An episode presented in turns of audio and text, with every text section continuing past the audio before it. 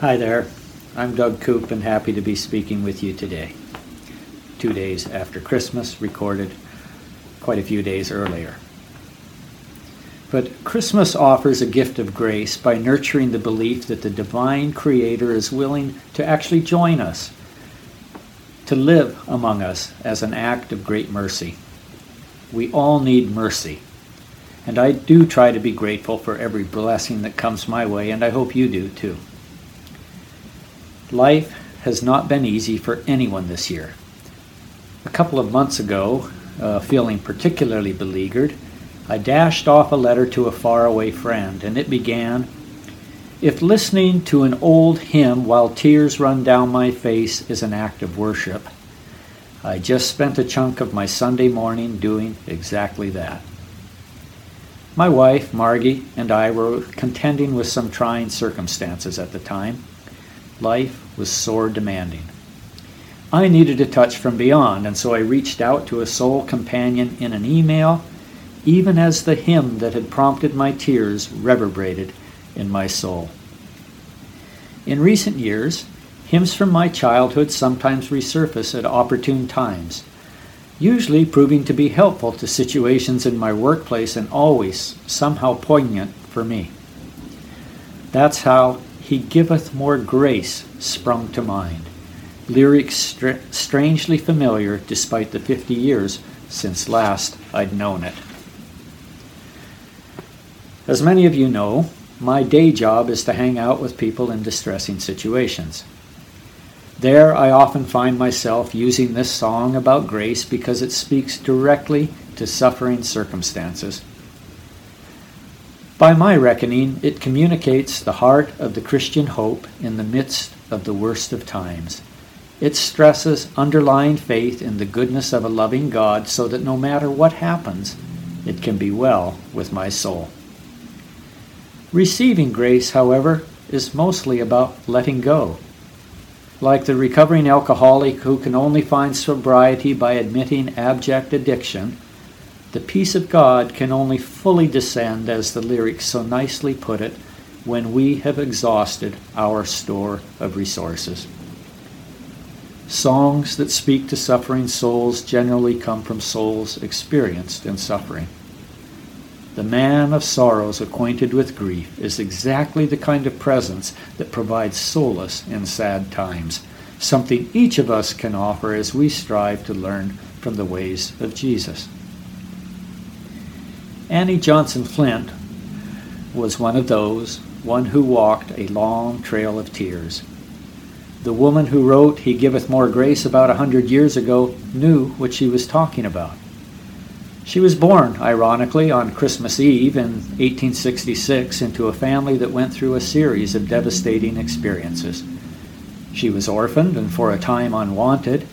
She was later adopted into a godly family and enjoyed some healthy years of girlhood growing up. But things turned sour when her adopted parents became ill, and Annie also developed a serious medical condition that was to plague her all of her life. It made her very dependent on the care of others, care that somehow, in some way, she would have to pay for. And it was there that her girlhood gift for poetry had a chance to flourish. And over time, she, she wrote poems and she published, and over time, her verses were widely circulated in Christian periodicals. Annie's themes reflected a confident faith in the face of adversity and demonstrated that one of the greatest that one's greatest gifts are revealed when the circumstances themselves are overwhelming. When we reach the end of our hoarded resources, our Father's full giving has only begun.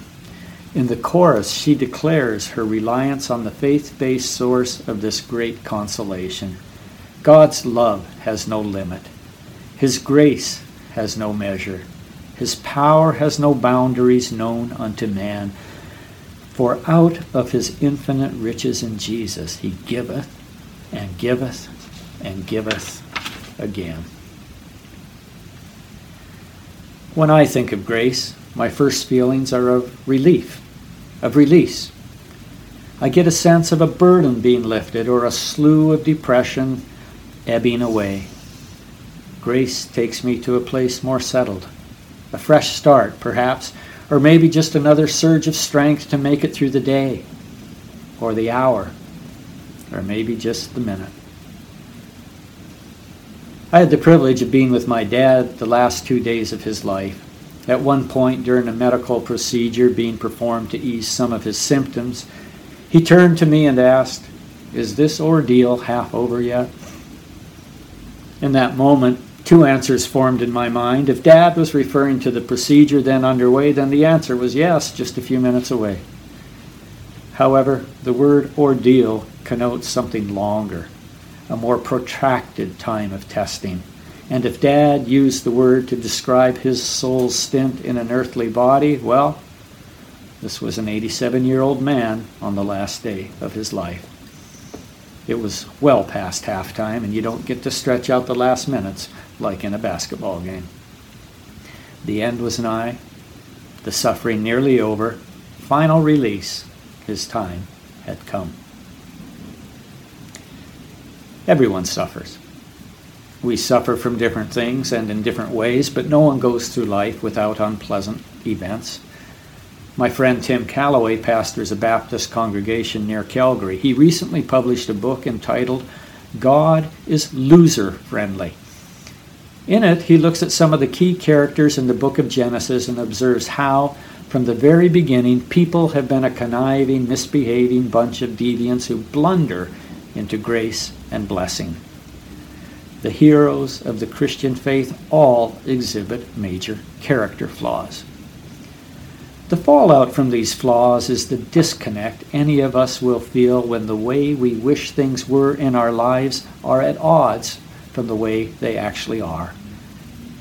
Annie Flint had a vocabulary for these space. The opening stanza of the song speaks directly to the circumstances where she relies on God's grace. He giveth more grace when the burdens grow weary. He giveth more grace when the labors increase. To added affliction he addeth his mercy. To multiplied trials his multiplied peace. It's quite a litany, isn't it? Burdens, fatigue, labor, affliction, trials. She might have said ordeal as well. Human life can be hard. We need grace to get through it. Grace, however, comes with a high cost.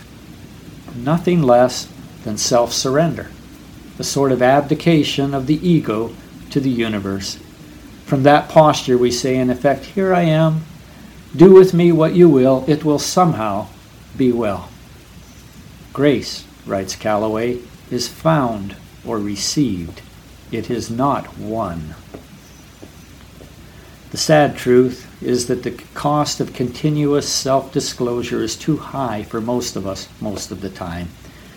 We overestimate our ability to control our circumstances and tend to act as if we control more than we actually do.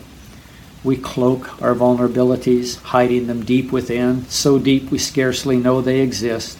In some deep layer lie our lies, our resentments, our unhealthy habits of disposition. Everyone has some inner blight we'd rather not disclose. Yet to enjoy the full measure of grace requires us to face our most secret dysfunction, our sin. We need to, we need to own our own undeservedness, repudiate the truths, the untruths we tell ourselves, the facts that we make up. We need to lay ourselves bare in the blind trust that a benign force will somehow secure us a blessed safety, a sanctuary where wrongs are forgiven, fresh starts begin, and sad spirits discover deep joy. Grace is the aspect of godliness we receive at Christmas. The birth of Jesus was heralded as an act of redemption. He shall save his people from their sins. This was an act of utter vulnerability, of laying aside the perks of divinity and submitting to a humble birth, a peasant's life, and an early, cruel death. The Jesus way leads to high levels of self awareness. It is generous in its evaluation of others and honest in its scrutiny of self, high on empathy, low on judgmentalism. The Jesus way demands a certain denial of self, a setting aside of passing fancies in order to be drawn into a more perfect version of our essential selves, people fashioned in the image of God without the distorting filters of our human limitations. We were created for greater things, invited to receive the wholeness of who we were created to truly be. The grace of God grows our humanity. We become more human. I just wish it didn't take suffering to bring us to the place where we can receive such divine goodness. God's grace is often described as unmerited good favor, unconditional positive regard given freely to all who will receive it. Annie Flint learned this through bitter experience. And each of us also has some burden to bear, some trial to endure, an affliction to contend with, a flaw to address. The grace we deeply desire shows up best when we set aside our own agendas and learn, like the Apostle Paul, that God's grace is sufficient for us, and God's strength is made apparent in our weakness. A confident Christian faith knows this to be true. I conclude with some telling words from Jesus who said, Come to me, all you that are weary and carrying heavy burdens, and I will give you rest. Take my yoke upon you and learn from me, for I am gentle and humble in heart, and you will find rest for your souls. Let's pray.